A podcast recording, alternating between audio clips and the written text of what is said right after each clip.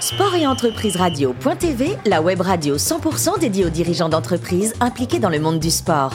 Co-animée par Anna Marty et Gilles Navarro, en partenariat avec le groupe Pasteur Mutualité. Bonjour à toutes et à tous et bienvenue à bord de Sport et entreprise radio.tv. Vous êtes plus de 15 000 sportifs et dirigeants d'entreprise abonnés à Sport et entreprise radio.tv. Nous vous remercions d'ailleurs d'être toujours plus nombreux à nous écouter chaque semaine sur tous nos podcasts. À mes côtés pour co-animer cette émission, le docteur Michel Cazogade, vice-président du groupe Pasteur Mutualité. Bonjour Michel. Bonjour Gilles. Aujourd'hui, nous recevons par visioconférence Covid-19 oblige Patrick Mazereau, président fondateur du groupe Apart Fitness. Bonjour Patrick. Quelle belle, quelle belle aventure que votre vie, euh, Patrick. Vous en avez fait des choses. Euh, c'est le, le rebond. C'est le rebond, voilà, c'est le rebond. Alors, vous avez dit, vous dites que vous avez toujours eu une, âme de chef d'entreprise. Ça s'est vérifié très très tôt, puisqu'après avoir fait l'UFRAPS, vous lancez une société qui était en avance sur son temps. C'était la récupération et le recyclage des déchets plastiques. Parlez-nous de cette expérience. Écoutez, pour financer mes études, euh, j'étais étudiant à l'époque et pour mettre un petit peu de beurre dans les épinards, j'ai eu, je me suis intéressé à, à cette problématique naissante de l'industrie qui cherchait à reclasser les matériaux euh, plastiques. Et euh, j'ai eu la chance, euh, j'ai grandi au milieu un petit peu des, des, des maraîchers et des, des, paysans, dans le bon sens du terme, et de pouvoir aller récupérer finalement les bâches des maraîchers et les bouchons matière plastique des bouteilles et aussi les déchets des tréfileries. On avait beaucoup de, de, fabricants de fils de cuivre, fils électriques dans la région lyonnaise. Et en récupérant ces matériaux, je les débarrassais euh, de ces encombrants. De ces encombrants, oui. Et j'avais identifié des sites qui étaient en capacité de les recycler pour pouvoir faire euh, du matériau de deuxième choix, qui des, des bennes, euh, des bennes à, à, à, ordures ou autres matériaux qui, qui permettaient d'utiliser du, du, plastique recyclé. Et voilà. quel, âge vous aviez, quel âge vous aviez? Là, j'avais 19 ans. 19 ans, c'est à peu près l'époque où s'il y a une révélation qui va, qui va, qui va faire son apparition dans votre vie. Vous avez un oncle qui ramène des États-Unis une planche à voile comme on n'en voyait pas en Europe.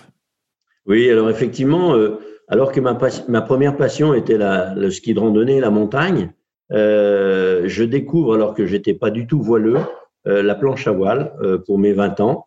Et, et là, ça a été tout une, un pan de vie euh, qui est devenu d'ailleurs un style de vie pour moi et qui a été euh, la découverte de ce sport fabuleux qui rendait accessible la voile à, à tout à chacun et à tout le monde. Et le plaisir de planer euh, accroché au harnais est, est, une sensation de liberté qu'on retrouve bah, sur les vagues. Oui, bien sûr.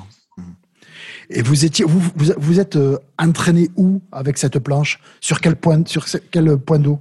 Alors au démarrage sur le petit plan d'eau de Miribel-Jonage et du Grand Large à côté de Lyon qui euh, sont quand même agrémentés par le vent du sud et le vent du nord, hein, le fameux Mistral qu'on découvre dans la vallée du Rhône.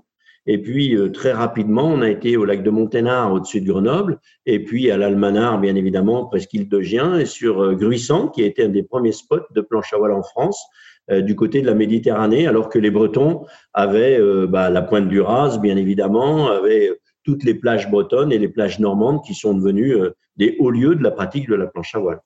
Alors, on le verra tout au long de votre carrière et de votre vie.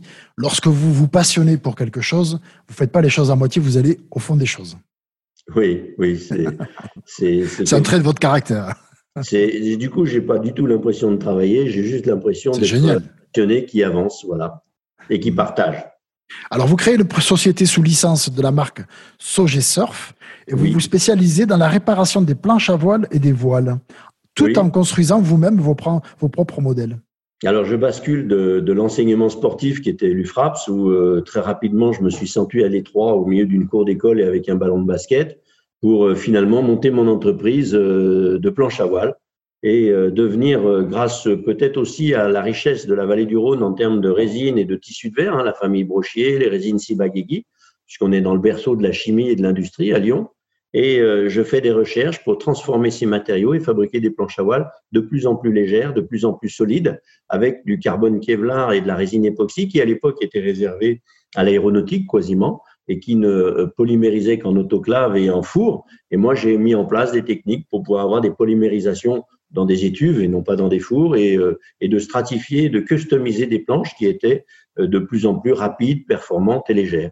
Michel, vous avez fait de la planche à voile, vous, dans votre jeunesse? Non, non, moi, moi, non, non, moi j'ai fait du surf un peu au départ. Et à Biarritz, on fait, plus, à Biarritz, on fait plutôt du surf. L'histoire euh, rappelle un peu celle, du surf à Biarritz, puisque la, première planche qui est arrivée à Biarritz, c'est Peter Virtel qui l'a amenée lorsqu'il était en villégiature avec euh, des. Et en fait, Joël René l'avait rencontré. Et c'est comme ça que le surf a, démarré. C'est un peu la même histoire, finalement. Les histoires sont similaires. Et je pense qu'ensemble, ils ont été voir M. Euh, Monsieur Barlan à Biarritz. Barlan, oui. Raoul, oui, bien sûr. Les Roth. Hein voilà. Et, qui est devenu un shaper fabuleux et qui a transmis. est devenu shaper. Et moi, je suis allé faire. Vous l'avez connu Avec Monsieur Barlan. Ah, avec Raoul, d'accord. Formidable. Eh vous êtes en terrain de connaissance tous les deux. Alors, en 85, il y a un grand distributeur de planches à voile qui vient vous voir et qui vous, qui vous demande de l'aider dans un concept qu'il voulait développer. Matos, ça?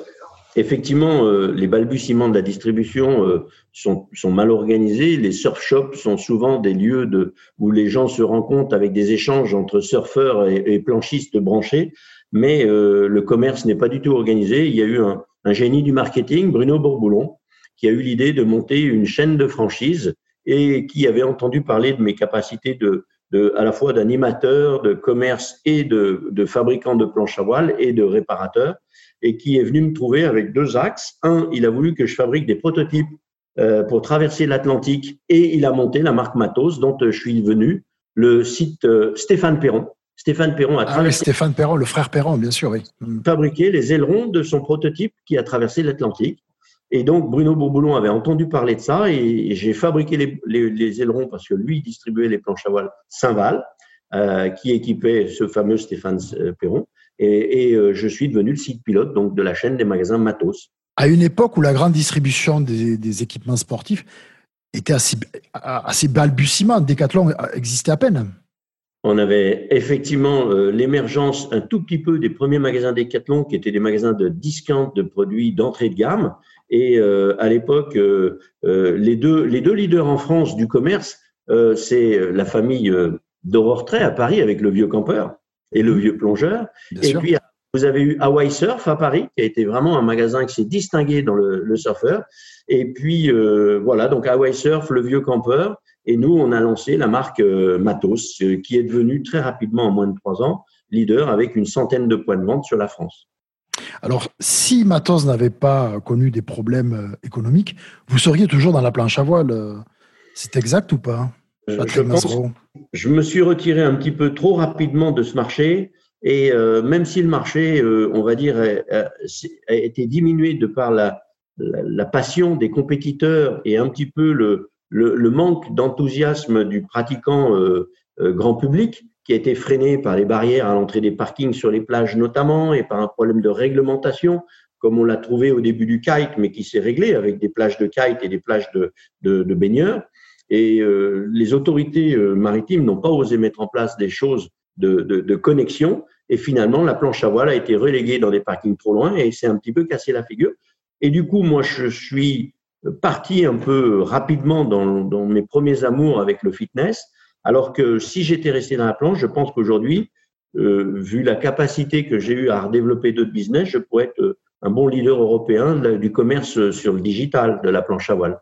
Michel Cazogade, est-ce que le surf a connu les mêmes problèmes euh, pour s'implanter sur les plages euh, du ah, sud-ouest et de la côte À, l'évidence, non. Quand on voit le nombre de gens qui sont dans l'eau aujourd'hui. Euh, c'est clair, oui. Le problème, c'est que on peut aborder les plages beaucoup plus facilement avec une planche de surf qui sont, toutes petites aujourd'hui. Et, même à Biarritz, ce qui est formidable, c'est de les voir avec les supports sur les vélos ou sur les scooters. Oui, c'est ça. Et c'est vraiment incroyable et magique de voir ce déplacement très facile. 95, vous changez d'orientation et sur les conseils d'un ami, vous vous essayez au club de fitness qui sont nés. Là aussi, c'est une mode naissante et vous vous essayez donc dans le monde, dans l'univers du fitness. Oui, on a euh, le, démarrage de l'industrie un petit peu du fitness dans les années 95 avec le groupe euh, euh Gymnast Club à Paris et avec la première de, de, franchise Moving. Et il y a un concurrent de Moving qui s'appelle Odyssey qui vient me trouver en disant écoutez Patrick, on connaît vos talents de marketing et de développement business, et euh, bah, on voudrait euh, vous proposer le, futur poste de directeur de réseau, comme j'avais développé le réseau Matos. Et euh, là, je pars sur les routes de France et je, je tombe amoureux vraiment du, du, du, marché du fitness qui ouvre les bras à une pratique sportive grand public. Pour tout le monde. Pour tout le monde. Et c'est ce qui vous a plu, parce que vous auriez aimé aussi que la planche à voile ne, soit, ne devienne pas aussi élitiste et soit accessible à tout le monde. J'œuvre encore tous les jours pour qu'elle le reste et qu'elle le redevienne. Et je désespère un jour qu'on puisse repartir sur ce grand marché, puisque c'est quand même des modes un peu cycliques. En revanche, effectivement, pour ce qui est du fitness, là, je découvre que on, on surfe dans le marché du fitness sur une élite de danseurs côté Véronique et Davina et de bodybuilders côté Schwarzenegger et bon qui sont réservés à la fois une élite euh, corporelle et une élite financière parce que les abonnements sont chers et euh, je, vérifie que à l'époque on est à 3% de taux de pénétration en France alors que le marché européen est déjà au triple. C'est-à-dire que le, en Angleterre, en Allemagne, le sport est quelque chose qui, dès l'éducation à l'école et dans la famille, est, devient culturel. En France, on est un petit peu plus spectateur devant la télévision euh, que sportif. Et là, euh, même à vocation de transformer les clubs de fitness historiquement un peu bodybuildés, à des, d'essayer de les orienter vers le sport santé, le sport bien-être. Mais vous savez très bien, Patrick Mazerot, vous qui avez fait du FRAPS, que le problème vient peut-être du sport à l'école. Alors, sans vouloir effectivement être critique, euh, malheureusement, euh, à l'école, on privilégie la mathématique, la philosophie, euh, la biologie et toutes les sciences, entre guillemets, versus le sport où on a un petit peu tendance en période de révision et de bachotage à avoir des dispenses d'éducation physique pour pouvoir passer un peu plus de temps. Et moi, j'ai vu le démarrage de mon petit-fils à l'école en Angleterre, à Londres. C'était les cours le matin, et tous les le sport l'après-midi. Et tous les après-midi, c'était du sport. Et ça devrait, ça, devrait changer quand même, parce que avec la perspective des Jeux Olympiques, il y a un gros mouvement, euh, un grand mouvement euh, qui doit euh, motiver pour créer une véritable France en forme. Voilà. Professeur, je je à votre panache pour pouvoir sens. Alors, Patrick Mazreau, vous, vous n'avez pas peur de, vous lancer dans les, dans les aventures hein, euh, et de pratiquer tous les sports. En 97, vous profitez de la dissolution d'Odyssée pour vous lancer. Vous êtes un entrepreneur et vous dites, eh ben, je vais créer quelque chose qui n'existe pas dans le monde du fitness. Voilà, j'ai l'occasion de racheter un petit club de quartier euh, qui avait une âme, où il y avait des pierres un petit peu apparentes, où il y avait vraiment une atmosphère de convivialité quand même entre les, entre les adhérents et euh, il est à ma portée puisque je sors sans richesse d'un monde de la planche à voile où économiquement j'ai pas fait fortune. J'ai eu un autre enrichissement de ma vie et des voyages que j'ai pu faire, mais pas de l'argent. Et là, je dis, je vais mettre toutes mes convictions pour ouvrir les portes de mon club de fitness, non pas à une élite, mais enfin en gardant euh, une partie corporate de, de, techniciens et de compétiteurs. Euh, je veux ouvrir au grand public. Et vous faites, vous créez donc Body Sculpt, c'est ça? Alors, la première marque sur ce club que j'ai racheté, qui faisait 700 mètres carrés à l'époque, avec 700 adhérents, euh, je, je, il s'appelait Aloha Club. Alors, pour moi, c'était une prédestinée parce que oui, Aloha, les planches à voile, le surf, bien sûr. Voilà. Quand je faisais de la planche avec Robert Territeo, on se disait bonjour avec la loi comme ça. Hein. et euh, c'était une façon de se dire bonjour. Et euh, bon, je me dis c'est un signe, mais Aloha, ça sonne pas du tout fitness ni musculation. Un peu trop rapidement, je mets en place cette marque Body Sculpt, euh, voilà, qui était le body sculpture, euh, avec un peu la culture du corps, mais je, je, rapidement, enfin quelques années après, quand j'ai créé ma deuxième marque, l'Apart Fitness, je me suis rendu compte que la première était un petit peu trop euh, élitiste quand même, même si euh, le marketing que j'ai mis autour, et c'est hyper important de, de, faire connaître sa stratégie et son produit auprès du grand public, avec des actions marketing très ciblées, grand public, famille, euh, lien social, j'ai pu convaincre euh, le, le, le, marché des non-sportifs ou des anciens sportifs un peu euh, timides ou introvertis ou qui avaient eu des blessures de revenir à leurs premiers amours et de dire attendez, on va d'abord faire un état des lieux où vous en êtes sur le plan de votre corps, vos antécédents, analyser vos besoins et mettre en place quelque chose step by step euh, pour pouvoir retrouver une mobilité, une mobilisation, que ce soit des épaules, du bassin, des genoux, des ligaments. Michel, c'est un partenaire à vous, euh, finalement, Patrick Mazreau. Il travaille pour vous Complètement, complètement. Nous, le groupe Pasteur Mutualité, qui est une société de, professionnels de santé, euh, qui représente à peu près un tiers des professionnels de santé en France, comme adhérent, euh, fait la promotion de l'activité physique, mais une activité physique bien organisée, bien, bien, bien, bien réglementée, enfin, bien maîtrisée, comme, comme cette société le fait. Voilà. Apart Fitness, c'est combien, ce sont combien d'adhérents aujourd'hui? Ce sont combien de clubs et de franchises? Effectivement, euh, mon audace de reprendre euh, bah, il y a 23 ans un premier petit club euh, m'a souri et mes convictions de, rendre le sport accessible et, et les compétences en marketing et les équipes avec qui j'ai pu travailler m'ont permis de rapidement passer de un club à trois clubs, quatre clubs, de doubler, tripler le nombre d'adhérents et le chiffre d'affaires de chacun de ces établissements. Au passage, j'ai inventé deux choses qui étaient un frein dans notre marché. Euh, la première, ça a été les cabines de change individuelles, parce que vraiment, euh, nous avons tous été en sport co et tout le monde. Mais tout le monde, oui. Après, Hein ne peut pas accepter de, de, se, de, se, montrer devant tout le monde, c'est clair. Et aujourd'hui, effectivement, un mélange d'une population de, de 25 à 65 ans qui ne se connaît pas, etc. Et, et, et même si c'est un non-dit, parce que la culture française est, est, est, un peu avec ses idées un peu judéo-chrétiennes versus les Allemands pour qui c'est pas un problème. Euh, donc les cabines de change individuelles, une, un fort accent sur l'hygiène et les odeurs. Les clubs de l'époque sentaient un petit peu la transpiration et laissaient à penser, comme le précise monsieur, que l'hygiène n'était pas forcément la préoccupation. rendez-vous, ouais. Etc. Mais surtout, euh, à l'époque, le modèle économique français était très, très euh, restrictif dans le sens où il fallait prépayer 12 à 24 mois d'abonnement. C'est-à-dire que pour rentrer dans un club, il fallait payer un an d'avance sans savoir si on aurait des résultats et si ça allait nous plaire. Et très rapidement, j'ai, euh, sur ce constat, eu l'audace de créer le premier abonnement mensuel sans engagement. Euh, ben, un petit peu comme si la téléphonie euh, lançait de l'abonnement mensuel, mais sans, sans être engagé sur 6, 12 ou 24 mois. Et l'abonnement, l'abonné peut résilier quand il veut, ce qui fait que c'est pas du tout un frein à ouvrir la porte d'un club dans la mesure où on peut s'arrêter quand on veut. Ça, c'est bien. Michel oui, c'est une, oui, très, bonne, offre très bonne idée, public, très bonne idée. Ouais, une offre grand public qui, qui, qui, est de nature à, à mobiliser le, le, le, plus, grand, grand nombre. nombre. Le plus grand nombre, oui. Bien Alors, sûr. vous parliez non. du nombre de clubs. Donc, avec ces techniques, très rapidement, j'étais à huit clubs en filiale. Et puis, il y a certains de mes salariés qui m'ont demandé, euh, parce que moi, je voulais m'arrêter là. Il y avait suffisamment de soucis à gérer une soixantaine de salariés, à faire un bon chiffre d'affaires, à gérer mes investissements et mes capex, enfin, l'entretien de mes clubs, pardon.